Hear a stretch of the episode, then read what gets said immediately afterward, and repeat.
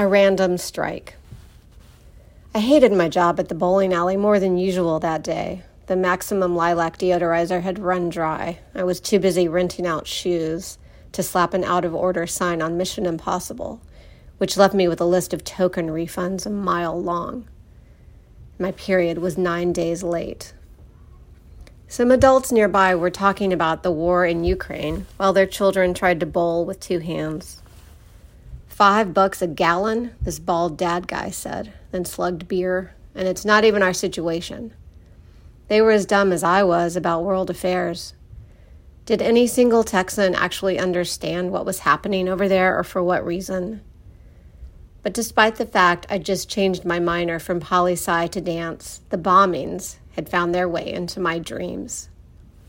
A pregnant mom mentioned how she'd read that another pregnant mom over there had delivered and lost her baby and then died herself.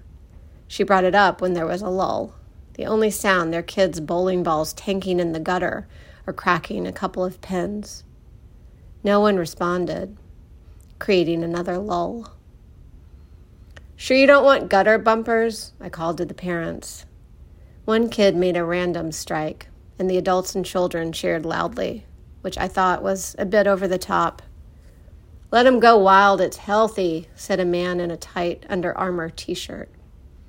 I reminded myself that there was still time if I needed to terminate. I had the number and address for the place in Fort Worth. I could drive there on my day off. But I had better pee on a stick tonight. I jotted the word broken on the back of a snack bar menu and stuck it to Mission Impossible with a band aid from the first aid kit. No, it's literally broken, asked a preteen girl with a French braid. Yes. Shit, she said. A round of clanking artillery fire gave us both a start. Awesome, she said. Mission Impossible had randomly begun working. She yanked off my sign and started playing. Blood rushed into my underwear, no mistake, and I dashed to the bathroom for a tampon.